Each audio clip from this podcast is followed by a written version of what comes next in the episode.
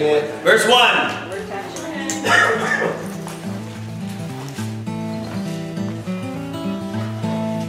At Iconium, Paul and Barnabas went, as usual, into the Jewish synagogue.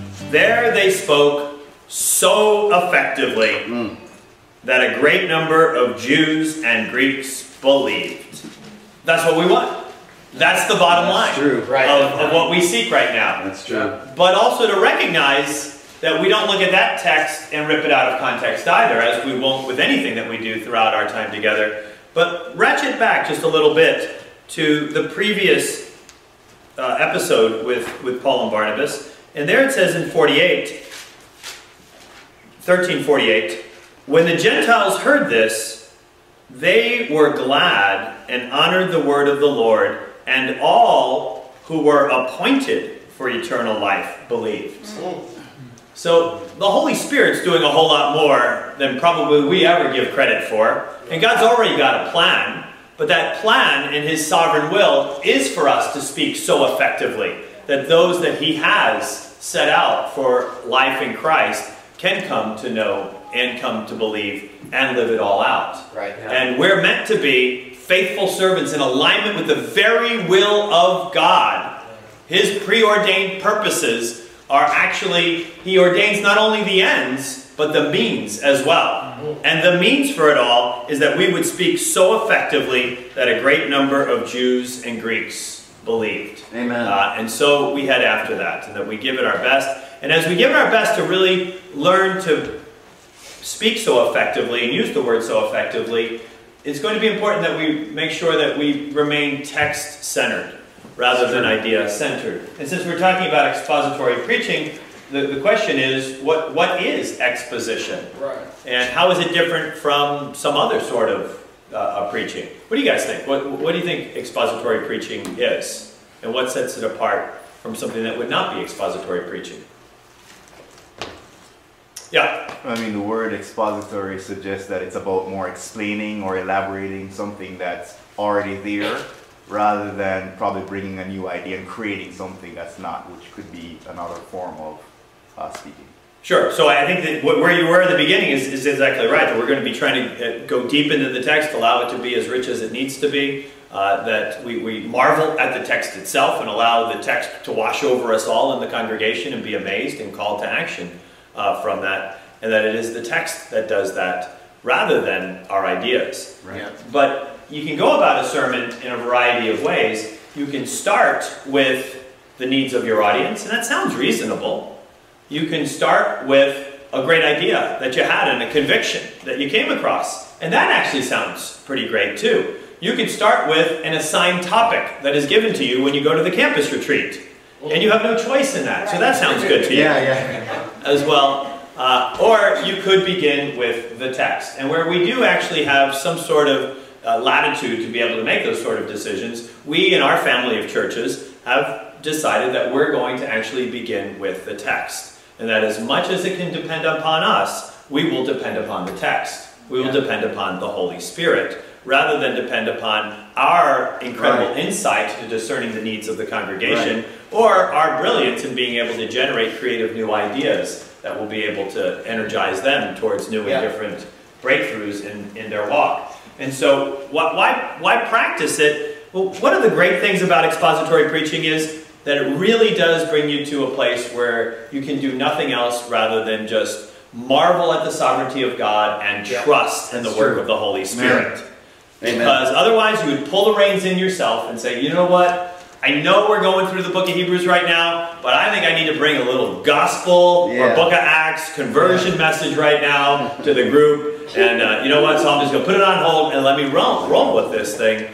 And the, the more that we open the door for that, that type of an approach, the more then it really does become us calling the shots rather than trusting that over the long haul we will build right with precious metals rather than wood, hay, and straw. If we really do build with a trust, a complete and explicit trust in the Word of God and the work of the Holy Spirit. And so, what we're going to talk about though is if we're going to be text driven, how do we, as folks that are committed to expository preaching, go from the text to the sermon? And specifically, what is that workflow from there to there that will best take that text, honor it, preserve its great and essential idea, but yet bring it alive Yeah. Right. in a beautiful way where people are, are eager to take hold of it and do something with it and allow it to affect the lives of the people that we're called to, to preach to. And we're called to have a, a prophetic edge as we Yeah. bring this to the folks. Sure. How, do, how do we do that and, and make sure that it remains relevant? Because the Word of God is relevant. There are cultural backgrounds in which it's immersed, but nonetheless, it, it is a, a word for all time. Yeah. And so, what I want to first do is, because Jesus does this, whenever he's trying to help people uh, overcome a big mindset shift, and he does that brilliantly on the Sermon of the Mount, he doesn't just say, All right, here's where I want you to be. He actually says, Here's where you are now, Right. But here's where I want to get you to. Right. So think about that on the Sermon on the Mount. All right, you've got a mindset now, mm-hmm. Jews, that you think that if you love your neighbor, you're doing all right. Mm-hmm. But Jesus says, well, you've heard that it was said, and so you actually live out, love your neighbor and hate your enemy. But now I tell you, love your enemies. Right. Do not resist an evil person. Pray for those who, who hate you. Lend to those without expecting repayment.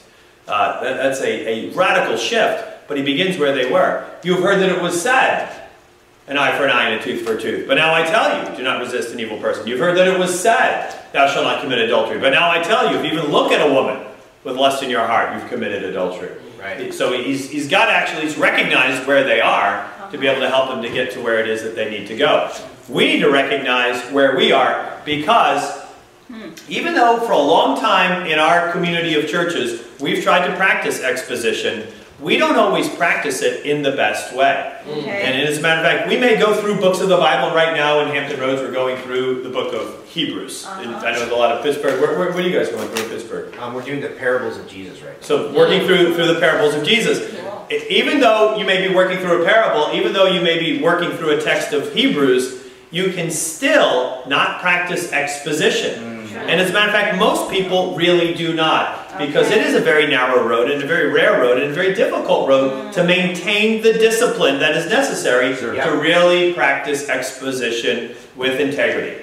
And I want to just take us through here's where you are, but here's where we're going to get you to. But here's where you are, and here's where you are, I know because I'm there too.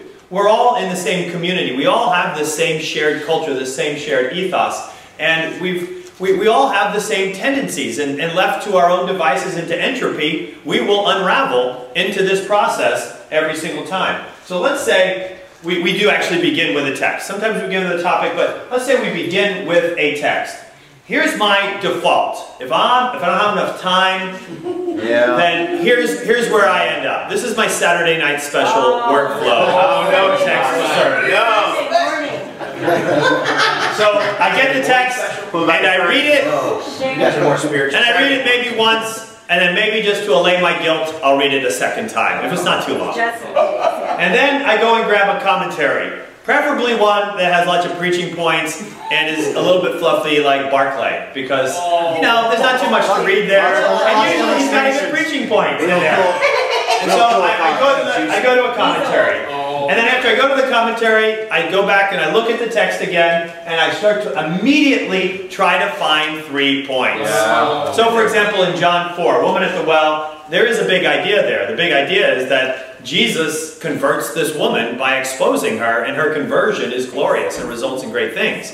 That's the big idea. Is the it's the conversion of the Samaritan woman, isn't that? I mean, if it was a, a chapter in a DVD, do you guys still use DVDs? Such, I don't know if that media is obsolete or not already. I'm I'm old. I, I I don't. I stream things now. Right. But if you had a DVD and you had the Gospel of John as a movie, and there is that Gospel of John in the in the Bible series, and you, you got to the the portion of Jesus with the woman at the well, mm-hmm. right? I don't think the title underneath that would be God wants worshipers who worship Him in spirit and in truth. Right.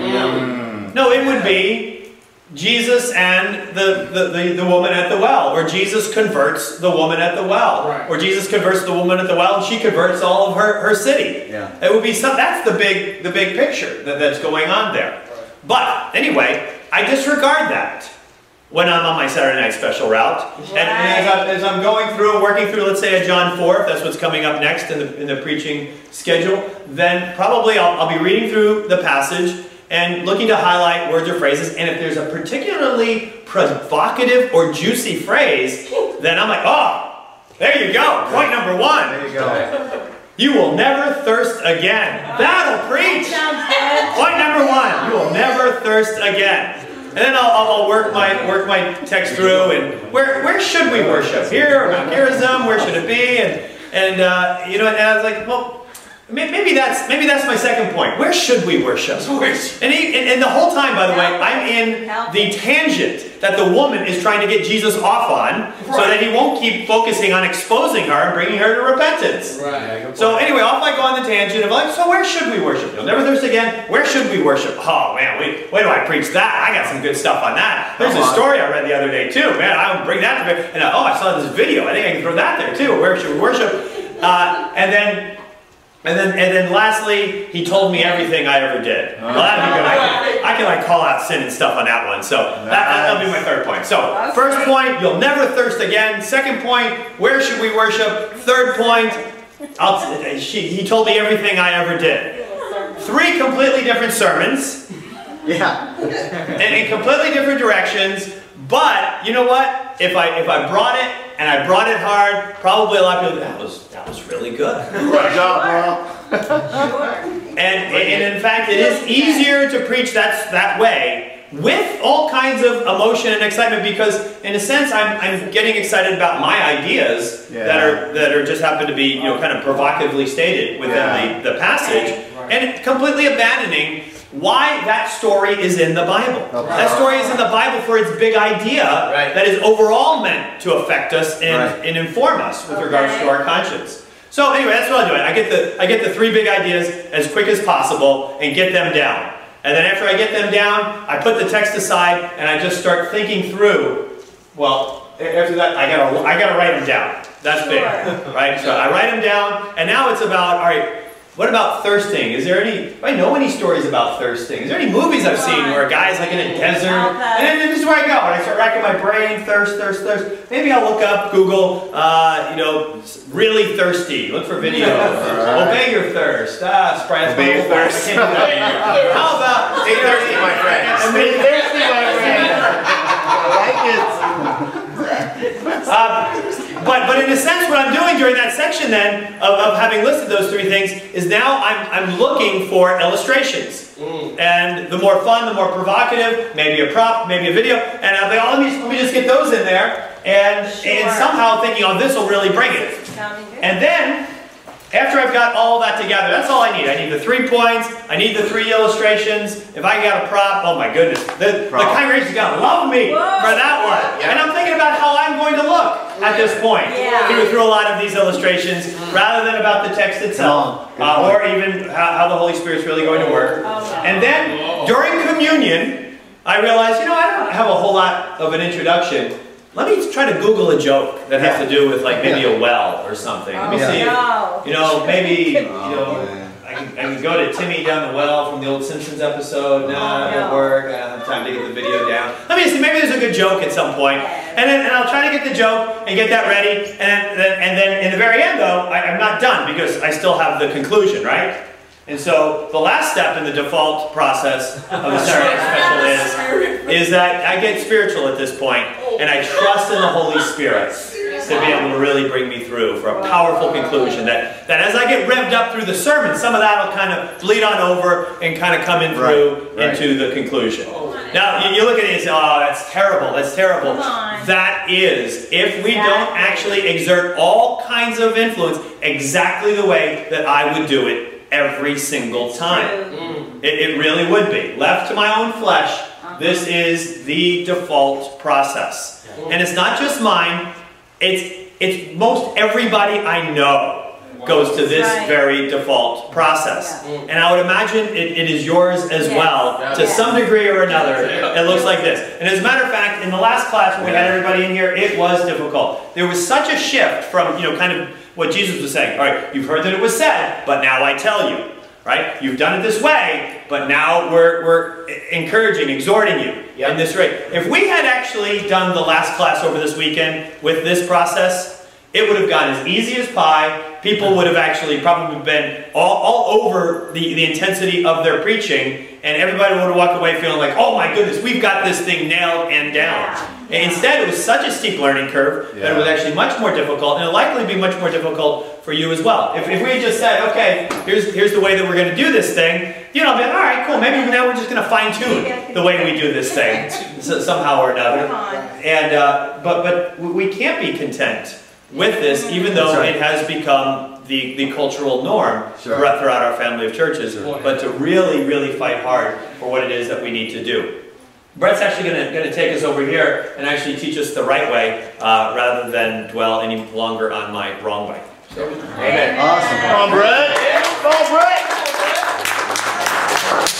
Brett, I'm going to keep, keep that recording for you, so, so we have a double. Well, amen. It's great to be together, and um, obviously, um, Ed has done a great job of explaining all the things that we do wrong, and uh, has left it to me to fix this huge conundrum. Okay. So Come on, bro. I feel no burden. I feel no pressure. Bring It's it. being recorded. I've got the special shirt. So. Brett will Yeah. Because as long as I look official and as long as I look good, 'cause it doesn't really matter what I say. There you go. It's incredibly official. As long as, as long as I'm like, you know, erudite and witty and I have all kinds of great Logo, logo. Yeah. Oh, the logos. I got the logos. I'm, I'm good. on. James has the hand. Brett will fix it. James has the handouts. Okay. Come on, Brett. Help me. So, so given that given that this is our typical um, default process, what we want to do is we want to start. Um, I'm sorry, there's one really important thing. Oh yeah, yeah. You oh, got man. Yes. Really official now. Come on, man. He's correcting everything. Even the logo. Veritas. Wow. Veritas. We need the, it's not red and, and it's gold. No, no. Okay. So let's let's talk a little bit about what's the right way. What is the right way uh, to do this? Once we've, you know, so, so let's talk a little bit about text selection, and then let's talk about exegesis. We have the opportunity uh, today because we've got a little bit of a smaller group, and uh, most of you are. Uh, how many of you guys are either in? How many guys are actually in the full time ministry? Yeah, a good majority of you. And then the rest of you are going to be in Pittsburgh, and I pretty much know who you are. I. Uh, so, uh, Bird? Or Maryland. or Maryland, that's right. Yeah, So let's let's talk let's talk a little bit about how do you actually go about selecting a text. Now, for most of you, if you don't lead a church or you're not responsible for determining the direction of your region or a zone, most of the time you're going to be given a text. But that does not mean that you can't practice an expository discipline. Sure. Right. All right. So the first the first step, um, you see it up on the screen there. The first step in developing an expository lesson is, believe it or not, to actually expose yourself to the text. We call that process exegesis. All right. Is that how many? For how many of you is that word completely new? All right, you've all heard that word, okay? Exegesis. And what exegesis really means, the, the Greek root of that word is to draw out. All right, or like as Mohinder said in his definition, to expose, to expose the text. So the first thing we want to do when we think about preparing a lesson is I've got to get myself as, as far into that text as I can. I've got to put myself in a place where I understand who's speaking, to whom are they speaking, and what's going on? What is the cultural milieu? What's, what's, what's happening to that audience? Jesus standing by the Sea of Galilee, what was he seeing when he looked out? Right. What were those people wearing? What were they thinking? What were they feeling? The first step in exegesis is to dive into the text with both feet and to try and put yourself in the cultural, physical, political, emotional life place where that original audience was. When Jesus spoke by the Sea of Galilee, what did those Jewish would-be disciples, what did they hear him say and why? This is the first task of, of preaching. It's the exegetical process, understanding what was going on in their hearts and in their minds. And Howard Henry is calling us, I hope it's very, very important. I think I'm going to ignore that. Don't know how to turn off the vibrate though, so. All right, so this is, this is the first step, is exegeting the text. So let, let's talk a little bit about this process as a standalone process. And we're going to probably spend 30 or 40 minutes talking about just this discipline. Okay. Okay? If we don't get this down, Right. you cannot practice expository preaching. Yeah. If you can't expose the text, you're going to expose your own opinions, your own weaknesses. Right. You're going to Very true. expose something else. You'll be exposed. Yeah. It just won't be the Bible that Yeah. you're exposed. It won't be God's I- word I got that's being exposed. Okay. Okay, let's go Um, and, and, and, and let me by by way of of um, of uh, uh, whatever humility or whatever, just just say that as Ed was talking through that process, we all want to do that. I, I do that too. You know, James and I were talking the other night, working on kind of his outline, and we're going back and forth for several days. And I found myself wanting to just kind of move past Yeah. the, the, the parts that were thorny and not let, let him figure out his transitions on his own and just kind of get right to the meat that we want to do that Yeah. that we want to do that. And I think what really happens to us is in that exegetical process, if we if we come up with our own ideas or our own points, as long as those points are biblically based, we feel good. In other words, I I I talk about, you know, hey, it's, it's really important to repent and be baptized. Well, that's true enough. That that idea may be very true, but if the text I'm reading doesn't talk about that, Right. it's still not expository. Right. Just because it's true doesn't mean it belongs in my lesson. Okay. Just because a principle is right doesn't Uh-huh. mean the text I'm reading is dealing with that. True. Just because there's a word in the, just because the word repent shows up in the, the narrative that I'm reading, that doesn't mean that that text is about repentance necessarily. Right. All right, so some of this gets back to just learning to read critically. And so the first big idea, or the first thing I want you to think about, I don't want to use that phrase big idea because that has different connotations for us. But the first main idea here that I want you to think about is that the first step in exegesis is to do a very careful reading of the text. Okay. Okay, how many of you have had a chance to look at the videos online that I that I did? There's a, there's a, about eight or ten of them. Thank All you. right. They're awesome. All right, so, so yeah, those, those will be helpful, and so I'm going to refer to those at different points, but for, for the sake of time and, and other things, we're not going to break down the text to the same degree that we did on those videos, but if you look at those, we go through things like word studies, and we get into a fair amount of detail about how to begin to do this, but let's, let's, let's sort of start from 10,000 feet here. The first thing you want to do is you want to do a careful reading of the text. So how do you do that? Let's go over to Luke 5, or I'm sorry, Matthew 25. Okay. Okay. And I'm using Matthew 25 because I've recently taught out of it several times in several different cultures Okay. and, and with several different backgrounds and several different audiences. It's also the one that we deal with pretty thoroughly on, on the videos. And so I'm going to try and keep us within the paradigm that probably all of you are already thinking. Okay. All right, so, so, so flip your Bibles open to Matthew 25. The first thing you want to do is you want to do a very, very careful reading of the text. I have several recommendations about that. Number one, when, you, when you're preparing for a lesson, the first reading you should do is probably is not in your standard go-to everyday Bible. So if you're an NIV 1984 Okay. Uh-huh. reader, which I am, start with another translation that's already foreign to you. Okay. Start with an English standard. Start with an American standard. Start with something that's maybe more literal, like a New American Standard. But read, read what for you is probably a familiar New Testament text in many cases. Read it several times in a translation that's not your home translation. Understand what I'm saying? Yep. Yep. Because what you'll find is you'll find that it reads very differently. Right. And you'll find new things, or you'll see nuances, or you'll see words that are translated differently Right. than what you are used to. That's a good thing. Okay. All right. The second thing you want to do as you're reading is you want to have a piece of paper on your right hand side if you're a paper person or whatever, if you're a typer. But but I like to have actually a notebook and I just begin to Okay. make notes. All right. I read Matthew 25, and you know obviously the, the, the parable that we're going to look at, of course, is the parable of the talents. Where do I start if I want to study the parable of the talents? If you've seen the videos, you already know the answer to this. But but where where would we typically begin if I want to if I want to preach on the parable of the talents? Where would we normally begin? Jeff, Kelly, what do you guys think? Where would we normally begin? Normally you begin 14. We begin in verse 14 of Matthew chapter 25. Again, it will be like a man. And we and we forget the again, and we're just going to go right into it. Oh, it's this is a nice little story. Yeah. Isn't this a really cool story? What's why is that not careful reading? What are we? What did we just ignore? Whatever's going Context. Again. We just ignored context, didn't we? So the first thing you want to do is you want to begin where the text begins. For some of you, if you're not used to this, it may take you a while to figure out where the text Yes. begins. Yeah. And clue number one, it's not where the big chapter numbers are. Yeah, yeah. NIV. Okay? That's not where your text begins. All right? Careful reading of the text. Use a translation that's not your own. Read it five, six, eight, ten times. Read it, take a few notes. Read it again, take a few more, few more notes.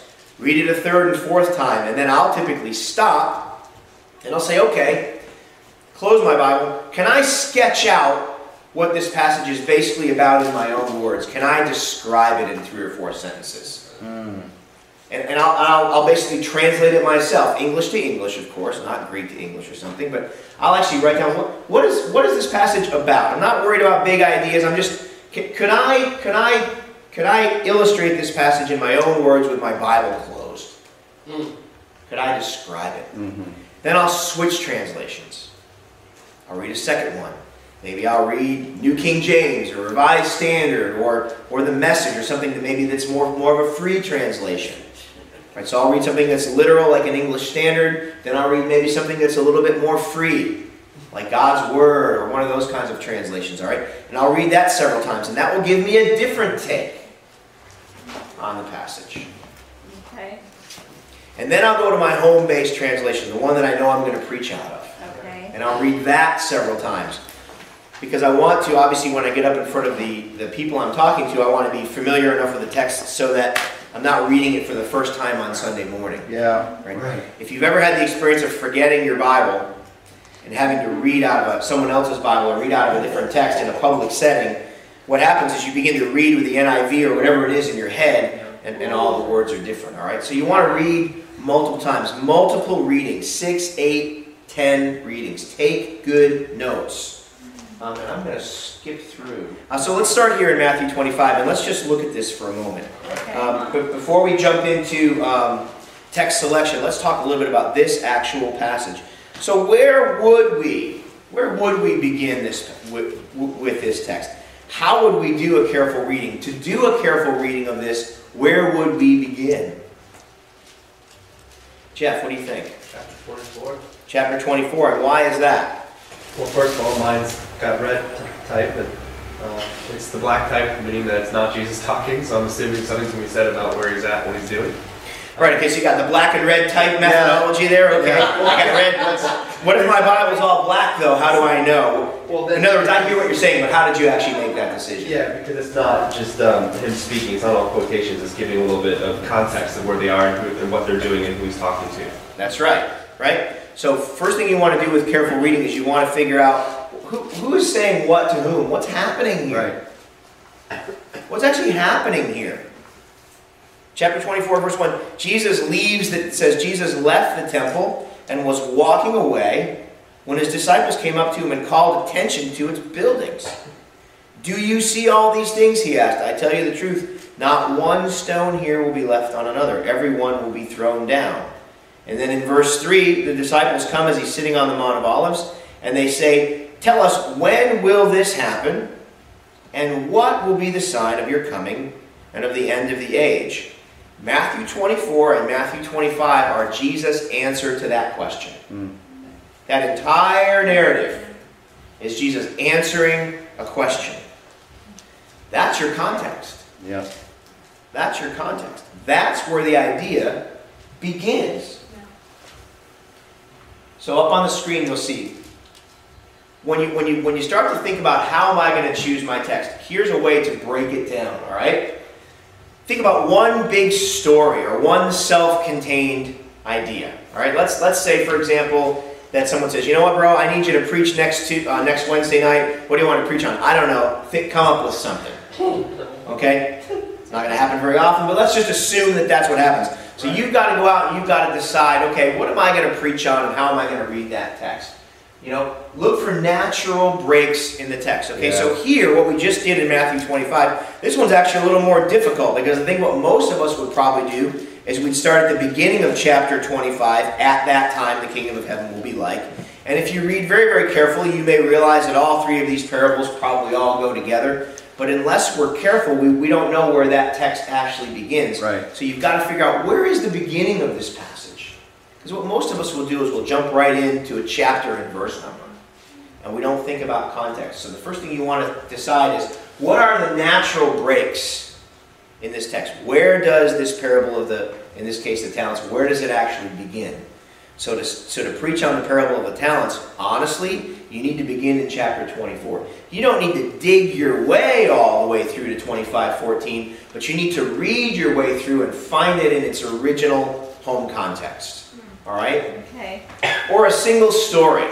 For many of us, we'll choose a self-contained story. Luke 15 is something we're going to talk about later in the videos because you have three fairly self-contained parables. I believe they're really all stacked and it's all one unit of narrative, but they're fairly self-contained. They have a very simple beginning and a very simple ending, and typically they're, they're easy to discover. Um, one, one parable, one paragraph, or one issue if you're in one of the epistles, or if you're in Galatians chapter 1. You don't just read 1 through 9 because that's where the paragraph break is, but you're trying to figure out a single idea or a single unit. All right? Old Testament preaching, a little bit more difficult, but maybe you want to deal with a certain legal idea. One law, one narrative. Um, Old Testament's a little more challenging because you'll have long compound narratives. You want to, you don't want to preach on the life of Joseph in a 30 or 40 minute lesson. Can't be done. You may want to talk about one incident in Right. Joseph's life, but to do that, you're going to need to do a fair amount of reading Yeah. in Genesis, and you're going to need to understand before and after. So choosing your text, it's not as simple as just, well, here are the 15 verses. Right. But you've got to do some of this careful reading work that we were just talking about if you're going to do a great job selecting your text. Questions on that? Any comments on that? Thoughts on that before we move forward? Does that all make sense? How to choose a text? Um, if then propositions, one vision, one prophecy. We recently spent a lot of time going through the book of Revelation in, in Pittsburgh, and that was challenging and exhausting, and it took 11 months, I think, or something like that. It took a really long time, and finally we finished it. We I copped out and we finished it with a Troas night to do like the last four chapters because I was completely spent, you know. But it's really, really challenging, you know, texts like that that are very, very uh, obscure that take a huge amount of background information. You want to choose your texts really, really carefully, okay? Um, all right, so choosing your text carefully. Then, so during exegesis, the, the next step after, after significant exegesis is to try and develop your big idea. Let's go back to Matthew 25 and let's walk through how we um, do this exegetical process with a little bit more depth. Okay, so we talked about reading, reading, the importance of rereading, um, and and so a couple of things with reading. Here are some here are some tips, some things that I do Okay. when when I'm reading. All right, so. We talked a little while ago about the first thing that you want to do is you want to learn to ask good questions of the text. So, what are some of those questions? If I'm sitting down reading a passage, what are some of the questions that I'm asking in my mind as I'm reading? Well, the first one is where does this text begin and where does it end? We talked about that, right? You know, these parables here again in Matthew 25. What's really happening here and what are they in response to? Where does this text begin and where does it end? Second thing I ask is who's speaking? God. Well, okay, but is it Jesus? right. Is it Peter? Okay. Right. Is it Yeah. the Pharisees? Oh. You know, one of the I had a harrowing experience a number of years ago where I, I was I was uh, pre- preaching a text out of Mark and um, I was going along and, and, and, and I wasn't paying attention as I was preparing and I hadn't spent as much time preparing the lesson and I got to a point where Jesus was actually in a dialogue with the Pharisees and I had I realized I had built a, one of the uh, main ideas in my lesson around something that the Pharisees actually said instead of something that Jesus actually said. And I didn't realize until I was actually in the middle of my lesson because I didn't do careful reading. Oh. And I didn't have a red letter Bible like Jeff, so I wasn't cheating. Okay, Yeah. Gotta have a red letter Bible, man. You know, so you don't make these mistakes. And and so what happened was I I wasn't paying attention to whose mouth this idea was coming out. Great of. point. Great me give you a for instance from the olden days of our movement or whatever we're calling it these days. Bring us back. Take us. I remember a long time ago, um, I was I was a young Christian, and I was in a D time, and I was in some sin, and I was struggling, Disclaimer. and I was feeling like, yeah, I don't know, I was I was in college. I was I may have been a disciple for a year or two. I'm not sure, but I was in a discipleship time, and I was struggling with some things, and I was confessing some things to an older Christian. And uh, he opens up the Bible and he goes, Well, you know, the Bible says that God doesn't listen to sinners. So until you really deal with your life, you're, you're going to have trouble with your prayer life. Does anybody know where that passage is? The Proverbs 28. Well, there, there's one in Proverbs 28. There's also There's one in some. Acts. Does anyone know where the one in Acts is? I think it's I think it's uh, in the story of. Uh, isn't it in the story of um, of um, Cornelius? I think there's isn't there one? Oh, where here's the prayers of, Right. yes. So what's what's the problem with that piece of advice? Is that verse in the Bible? Is that phrase in the Bible? Is that is that sta- sentiment in Scripture? It is. Yes. What's the problem with that piece of advice? It's taken out of context, right? What has what has that piece of advice forgotten? Who says that? Right? Who says that? Good Is question. that God saying that? Or is that God parroting a negative human argument? We do this with Ecclesiastes too, or with Job. Oh, yeah. And you read the book of Job, and there's all these crazy ideas. The question is, who's saying those? Is that one of Job's friends' flawed arguments, Building. Or is that actually what we're supposed to believe? Right. Yeah.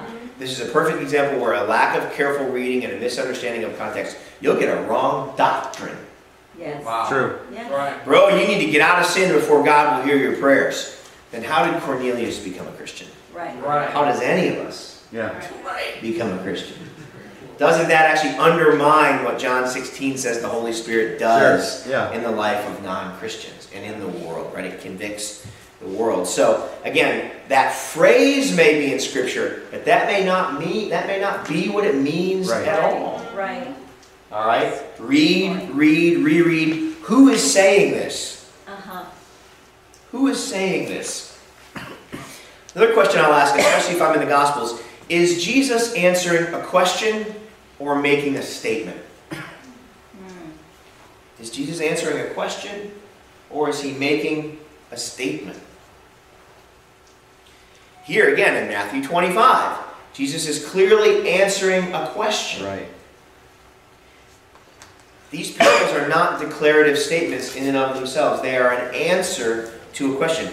They're a, a very long and rather indirect answer it is. to a question that we later find out to our chagrin in 2436. There is no answer to this question.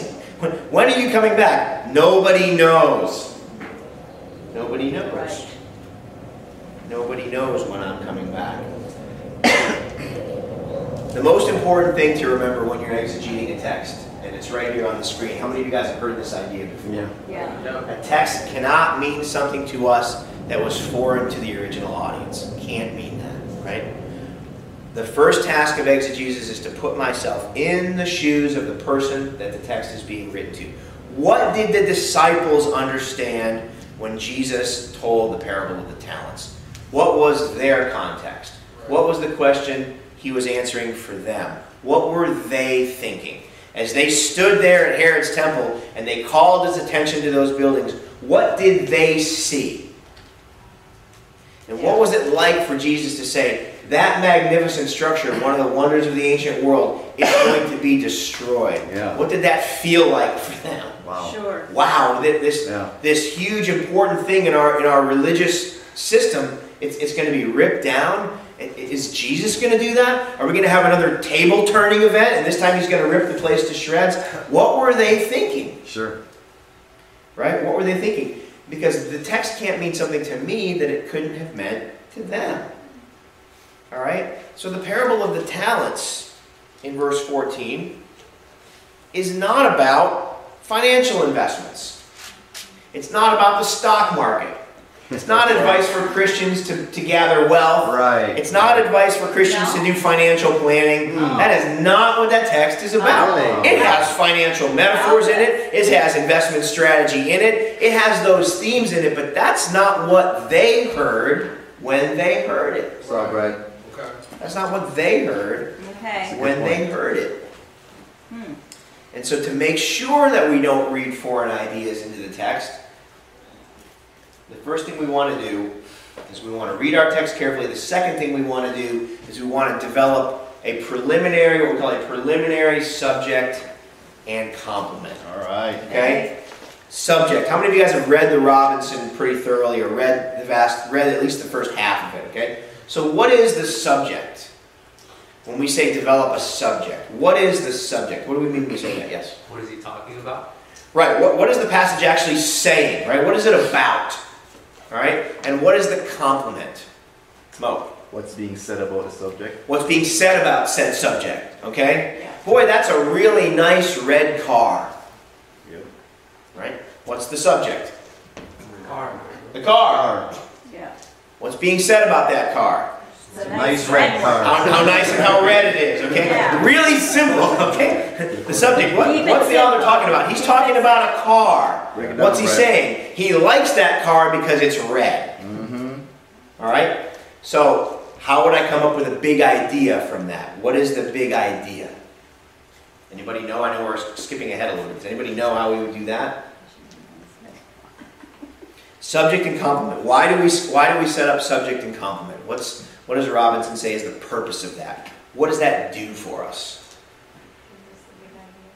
It, it, it generates the big idea, doesn't it? Right? So, so the first thing you want to do is you want to figure out what is the author saying in this passage. So you would read your parable of the talents, which we'll do in a little while.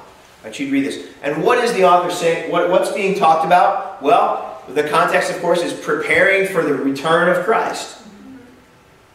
And what is Jesus saying about the need to prepare for the return of Christ? That's how you figure out what the parable of the talents is actually about. Subject and complement, all right?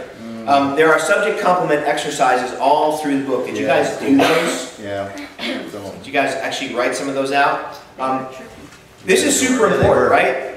Th- This is kind of how you get to the, the, the, the, um, the meaning of a text, right? What is this text actually talking about? Let's go over to an easy one. Let's go look at Luke 15 here for a minute. Okay, yeah. I think this one's a little bit Start more easy. simple, Start and I think it's, it's in some of the later slides as well, I'm pretty sure. come on, Brad. It's good stuff. Luke 15. In the. Um, Luke 15. Let's look here in Luke 15. Let's look at the parable of the lost sheep. Okay, very, very simple. Uh, somebody want to read that? Just um, verses 1 through uh, 7? Just read, read it nice and loud so that it gets picked up. Oh, sure. All right. Now the tax collectors and sinners were all gathering round to hear him. But the Pharisees and the teachers of the law muttered, This man welcomes sinners and eats with them. Then Jesus told them this parable Suppose one of you has hundred sheep and loses one of them. Does he not leave the ninety nine in the open country to go after the lost sheep until he finds it? And when he finds it, he joyfully puts it on his shoulders and goes home. Then he calls his friends and neighbors together and says, Rejoice with me, I have found my lost sheep. I tell you the truth. I tell you that in the same way there is more rejoicing in heaven over one sinner who repents than over 99 righteous persons who do not need to repent. Okay. Let's try, let's try subject complement here a little bit. Okay. All right. What is the subject of this parable? Anybody want to take a crack at that? What is the subject? What's being talked about? The lost. The lost. Yeah. Okay? What is Jesus saying about the lost? They should be sought. They should be sought. right? Those are very simple, but that, that's right, right? What is Jesus talking about in this passage? He's talking about things that get lost, Mm, sheep yeah. in particular. What is he saying about lost sheep? That they should be pursued. Mm-hmm. What else? What what might be another subject and complement from this? Obviously, those aren't the only ones. What else could we could we come up with from this? What else might this passage be saying? Oh, what do you think? How, how does God view the lost?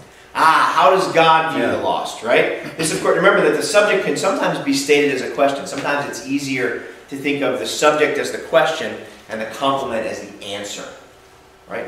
How does God feel about the lost? Now, let's look at context here for a minute. Who is this passage addressed to? Sinners. Pharisees. Yeah. Pharisees. Pharisees. Mhm. What else? What particular kind of Pharisees? What were they thinking when Jesus said this? Mm. They were upset that Jesus was spending time with sinners. All right, they were upset that Jesus was spending time with sinners. Look at verse 3. What's the first English word in verse 3? Then, Then. What does that suggest about context? You guys following me here? What does that word suggest? It's addressing this issue. Right, that, that, that Jesus is responding he is, he is. To Pharisees with a particular kind of attitude. Exactly, Yeah. yeah, yep. Right? This is what's called tension. Okay? Yeah. Yes. This, this creates tension, right? Yep. So knowing that, let's take another crack at subject and complement. I think Elaine is correct. What might another subject for this be? What might be another question that we can ask about this? I know this is a difficult exercise. We'll just Who work should we it. spend time with? Hmm. Who should we spend our time with? That could work if, what would your compliment be there? Lost sheep. The lost sheep, yeah. How about this one? How should I feel about the lost? Sure. I should diligently pursue them so that I don't become a Pharisee. Ah. Yeah, You guys see how I got yeah, to that? Yeah. Right? Or I should I should be careful to love the lost so that my heart doesn't become hardened towards them. Mm-hmm. Yeah. Yeah. Right? So subject complement. Let's look let's do it again. Lost coin. Okay. Suppose a woman has ten silver coins and loses one. Does she not light a lamp, sweep the house, and search carefully until she finds it? Yeah. And when she finds it, she calls her friends and neighbors together and says, Rejoice with me, I found my lost coin.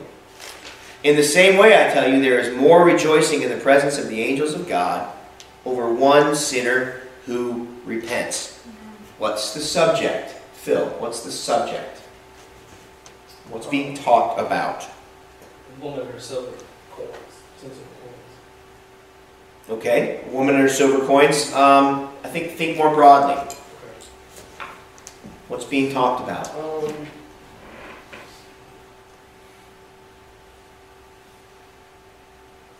What's what's the main thing going on here? Any other ideas? Anybody else? What do you think, Sean? What is God's attitude towards uh, finding something, finding the lost? Okay, I think that's a good one, right? You know, what, what's our attitude towards finding something? I'm sorry, I don't know your name. Jessica, Jessica. how does God cherish the lost? How does God cherish the lost? Maybe. Mhm. Okay. What do you think, Mo? What way? Another subject. How, how does how how does God feel about regaining something valuable that was lost? Hmm. Right. Maybe there's that sense of value here, right? What does God value, or what is this? You know, if, I think to Phil's point, let's talk about the woman here. If you were going to think of a subject with the woman in mind, Jeff, like how might you phrase that? What might be a question that you would ask? Um, what does the woman do to show that she cares? Okay. What maybe what does the woman do to show that she cares? Can you sharpen that a little bit? Um, Come on, Bill. How does the woman search? Maybe even up a level. Like how, how about how does the woman feel about losing something? Yeah. Right. Or how does the woman react to something she loses? Mm-hmm. Answer. She Searches diligently. She searches diligently until she finds it and rejoices when she does. right. Right? Again, who's our audience for parable number two? Same. Same. Still the Pharisees, isn't it? Yeah. Still in what frame of mind? Yeah, kind of why, why Jesus, why are you spending all this time with these people? Yeah. Let's take it one step further. Now you have two parables stacked on top of one another. Uh-huh. What picture is beginning to, if you were gonna if you were gonna read both of these together and come up with a subject, what are some things that you might say? If you were gonna take your camera back to even further, right? Broaden your lens even further. Maybe somebody new. Austin, what do you think? I know you got the hard one. I'm sorry, man. It's okay. Welcome to Pittsburgh. The bird. Welcome to the deep end of the ocean, man. Um, So if these con- consider the two as a, as a unit, right? Both these lost ideas, kind of. What, what do you think? How might you create a question that would encompass both concepts? Well, I'm thinking along the lines of, um, as far as, uh, I don't know exactly how to fit it into the way to say it that way, but um, more getting at, I guess, how should we model our view of the lost and the answer being after God's view? Um, because they both seem to deal with one aspect of how God views the lost. so. All right, I think what you did there is you created a complement. How should we view the lost, or how should we model our view of the lost? And then you sort of skipped over the complement, maybe more to almost the big idea. Right. So let- let's let's let's let's back it up. I, I like your idea. How should we how should we model our view after God's? I think that's I think you know in terms of the lost.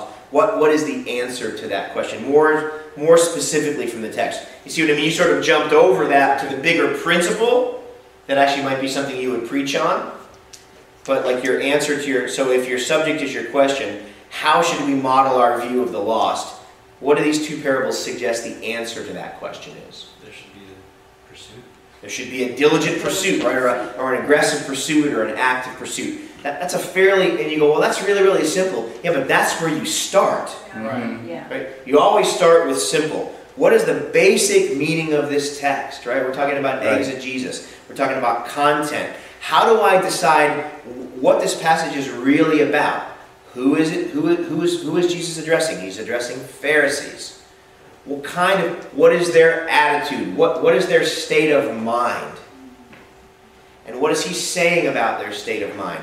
What do these parables show us about what he's trying to say to them? Right? They're thinking a certain way. These parables are to challenge that thinking in a very specific way. All right? And the goal of the first step in exegesis is to boil the passage down to the most simple, basic elements. People with a bad attitude towards sinners, they think Jesus is wasting his time. He says, No, they're valuable and you should search for them like it was money or sheep. Very, very easy, okay? Really, really simple. But that, that exercise tells you, okay, what am I talking about in this sermon? Mm. I'm talking about seeking the lost.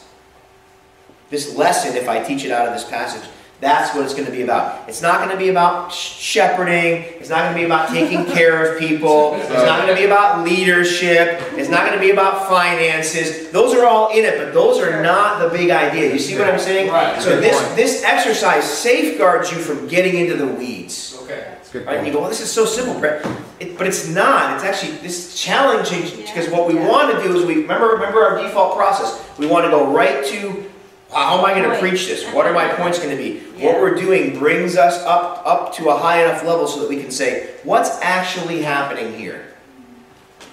They're complaining. Jesus says you should think differently, right? Mm. So if I'm going to teach a lesson on this, what I'm talking about is my heart for the lost, or my attitude towards the lost, or the way I should view the lost, or the pursuit of the lost. What we've done by developing subject and complement is think of it as you've put a fence line around your lesson. Right? I've got I'm going to teach within this box now, if you will.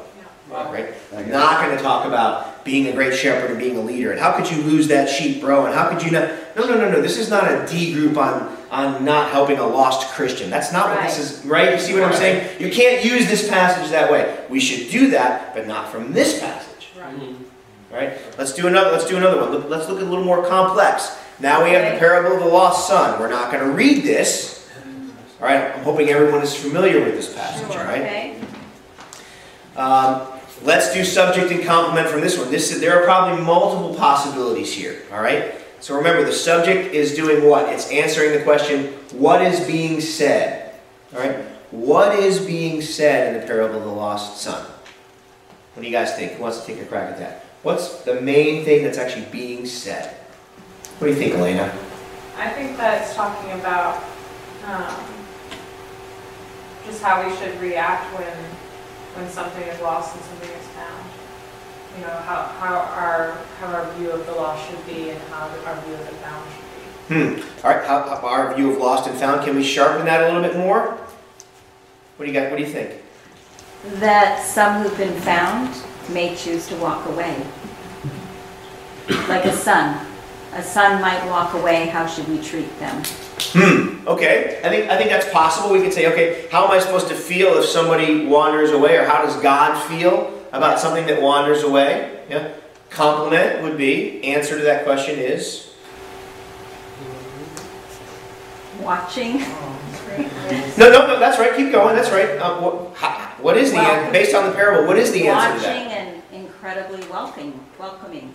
Yeah, right, kind of watching in hope and Yeah. waiting for the return or something like that, right? So, Yeah, you know, right. I think that's absolutely valid, right? I mean, that, that there are, again, there could be multiple subjects. This is a more of a compound parable. There's more Mhm. going on here. Sure. But sure, you know, how, how, how, how does God feel when someone wanders away from his house? Sure.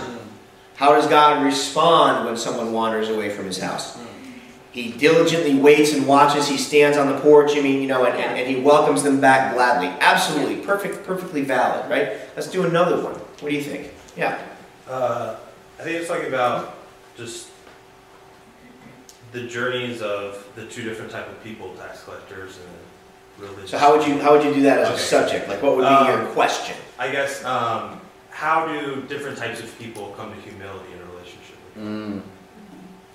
Um, I think we want to be careful with that one because you're you're going kind of towards a towards a point there a little bit, Okay, gotcha. and you're and you're you're not quite at the ten thousand foot level there, right? You're a little bit down towards a what would I what would I do with this? Step it back up. I think that idea is good. Can you maybe think of a way to sort of bring it up a little bit higher?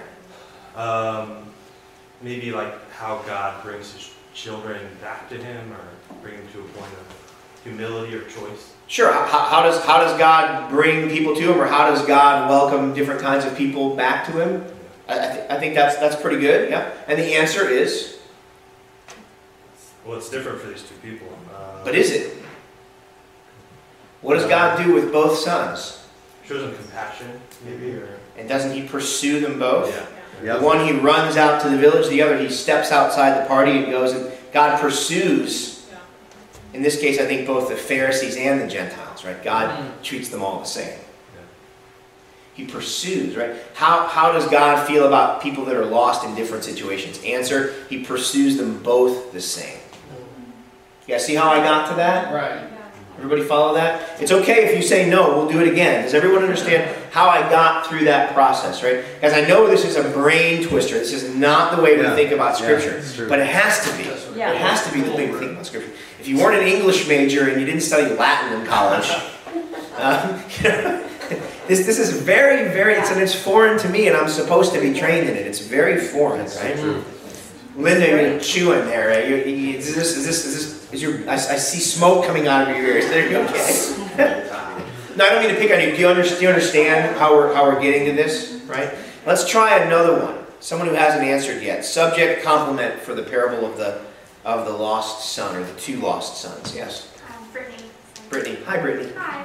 Um, I would say, how is God's grace different than how people can people think of it, or how it's easy for? I like where you're going with that. Can you sharpen that a little bit? I think that's right. Can you sharpen that a little bit? Because again, if you were preaching on this, that's exactly you. You might start with that, Eddie, but you got to fine tune that. Try, try it again. I think you're in the right ballpark, though. Try it again. What is God's grace? Hmm. What does it look Or what does God's grace look like?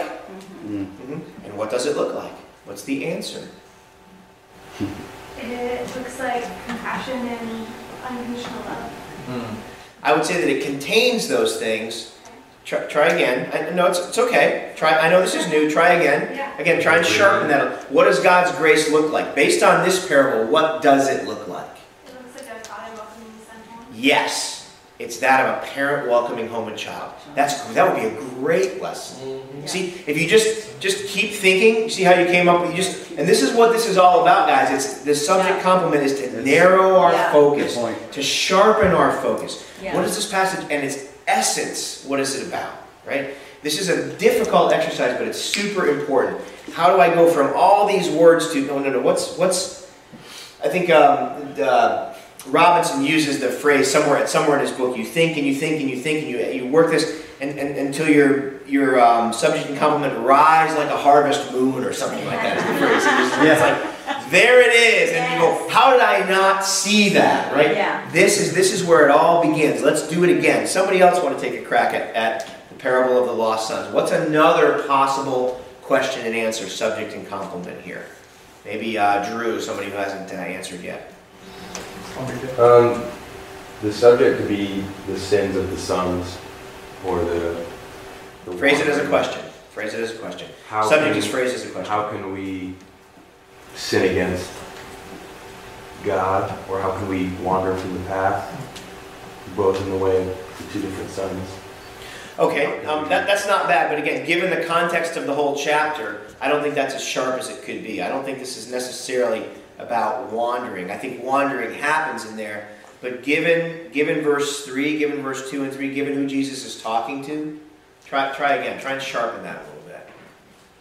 Um, so you went sharpened but still broad? Well, I mean, I mean, meaning, meaning, meaning, yeah. Step, step, step back a few, a few feet. Sharpen the idea, but, but, but bring the lens out. Um, how do the Pharisees and sinners wander from God? Or how does the Son stray from the path?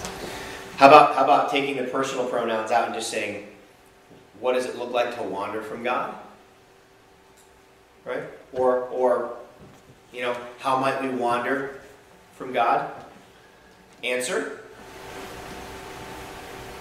Depending on the Son, sin, arrogance, greed, poison.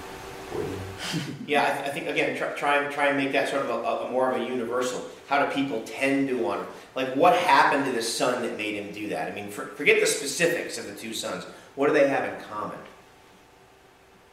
Sin. hmm And what, what's specifically kind? What do you think? Like, if you were going to group them together, what do they both have in common? Right. What, what were their issues with? What were their daddy issues? Um, yeah, independence, and ingratitude. Ah, ingratitude, right? What causes us to maybe wa- what causes us to wander from God? That's a good one.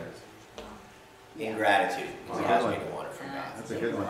Right? I think, see, and just, just thinking, again, really, really high level. Trying not to get too down into the which son is which. No, big idea, you know, just, you got, you got two guys both living in their father's house. They both end up estranged from their father. How did that happen to them? Yeah. How did that happen to them? Yeah. Right? And again, I think always be, always be thinking about context, okay? 15, 1 and 2 gives you the fence lines Yeah. for, for, for dealing with the parables in, Ma- in, in Luke 15, okay? We, we, we can't have a D group and talk about um, not being rebellious from, from Luke chapter 15. Oh, really? You can't. Not, not if you're going to really be. It's true. All right, find another scripture Yeah. for that. Okay, this passage is about reconciliation. This Yeah. pa- passage is about treating the lost, not Yes. being lost. I mean, the, the, the big framework here is lostness and foundness, lostness and savedness, right? Not getting estranged from the Father. That- that There are there are other words in here, but there are not other ideas in here. Is everybody following what I'm saying? Yeah, The, the, the importance of this exercise is it gives you your fence line. yeah. Right? What can I and can I not deal with in Luke 15 to be true to the text? Right. Not what have you heard preached, not what would you like to preach. Right. But, but again, expositorily, what is my fence line? Yeah. Okay? Where can I and where can I not go? Now, Luke is awesome this way um, because he'll stack these things as well. Yeah. Yes, James, thought, comment? Yeah, uh, just a question. Could you have a D group, I mean, ideally of uh, a conversation? Jumping into the default process, here it goes. Right. Well, could you have it where, or a D time where you're sitting with someone and they're expressing rebellion, or you see rebellion, and you expose through this parable that that might be a result of a lack of gratitude through this parable, kind of going from Drew's subject complement. Um, yeah, you, you could, but again, remember that you know in a one-on-one D time, you may or may not try to be be using an expository method, but I, I would probably lean away from that here because again, I think what this this text is really talking about. Yeah. I mean, there is rebellion in it, but the but the, the, the context really is about how should I feel about people that wander away, Mm-hmm. not am I rebellious towards God. I mean, that that's a given. Yeah. The- Re- rebellion is everywhere in the New Testament. You could find it every four verses, probably, Right. right? If, if you wanted to, right? There's always some kind of rebellion, Right. you know, going on in our minds, all right? Um, so this is subject complement. Let's do another one. Okay. Um, let, let's let's try and do one with the whole chapter. Yes. Uh, yeah, quick question. Um, I know in the book it says the subject can never be like one word, it always has to be like a statement or a question. It's typically framed as a question, right, or a concept, yeah. Okay, but earlier we were talking about like the lost sheep and the subject we said could be the lost, just in general. Could like the situation that we were talking about earlier, that the lost son just could the subject just be like ingratitude or gratefulness, or does it always have to be? I think it's always helpful to frame it as a question Okay. because the complement is always the answer to that question. All right, that makes sense. Right, so the subject is not the, I mean, because when you think subject, subject of a sentence, oh, what's, what's the noun, what's the direct object, you know, this isn't that kind of subject, it's the subject, subject meaning the, the, the, the, the main issue that's being addressed here is, is, I mean, the lost, sort of, but it's really more our attitude towards the lost, and we know that from the context of 15.2, right? So it's, this is, the, that's why context is so important, right? It's, all of these texts, all of these parables are about the lost, generally speaking, but sitting where they are, they're really Jesus giving them some perspective on how to feel the lost, or how to feel about lost things. All right? So let's try and take one from the whole chapter perspective. How would we tackle, um, and again, we would never probably preach it this way, although I did a few weeks ago actually kind of preach this whole chapter um, as a standalone, as a standalone lesson. But what might be the subject of the entire pericope, this whole stacked set of three parables? What do they all have in common? What do you think? Uh, it could be um, how God views the lost in general. And how does God feel about lost things? Now, having three different examples, what might a good salty complement for that be? How does God feel about lost things? Again, based on these three things.